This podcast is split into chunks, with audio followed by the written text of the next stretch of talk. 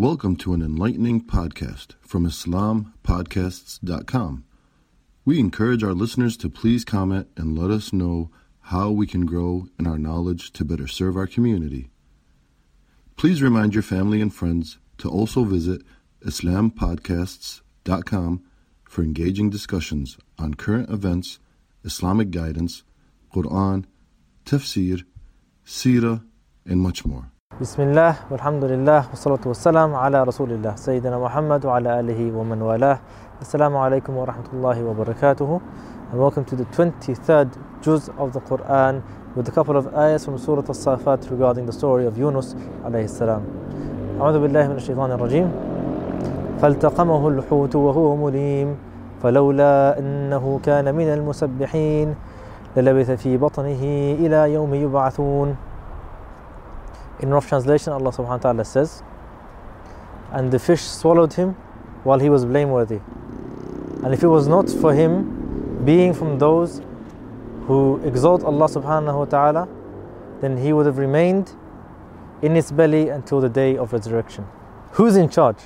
Seriously, who is in total control of this universe? Who has the power to direct a fish or a sea creature to swallow a man but not digest him? And then eject him onto the shore, and then plant a tree over him so that he can recover. Who is in total control of this universe? Who created matter, energy, and the laws of nature, the systems by which everything works? The answer is Allah subhanahu wa ta'ala, of course, not us, despite our superior intellect and all the progress humanity has made.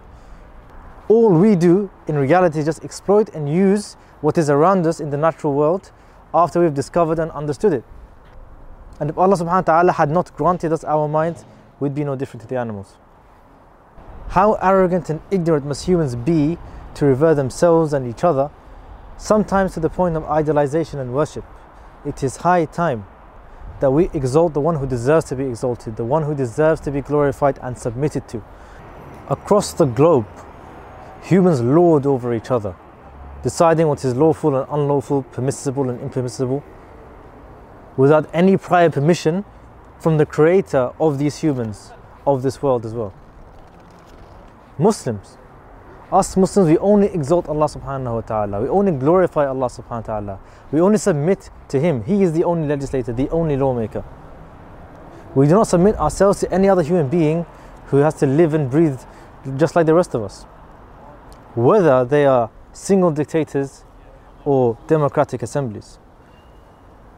I ask Allah subhanahu wa ta'ala to make us firm in His obedience and to continue exalting Him alone. Let us in this month repeat the dua of Yunus alayhi salam. لا إله إلا أنت سبحانك إني كنت من الظالمين وآخر دعوانا الحمد لله رب العالمين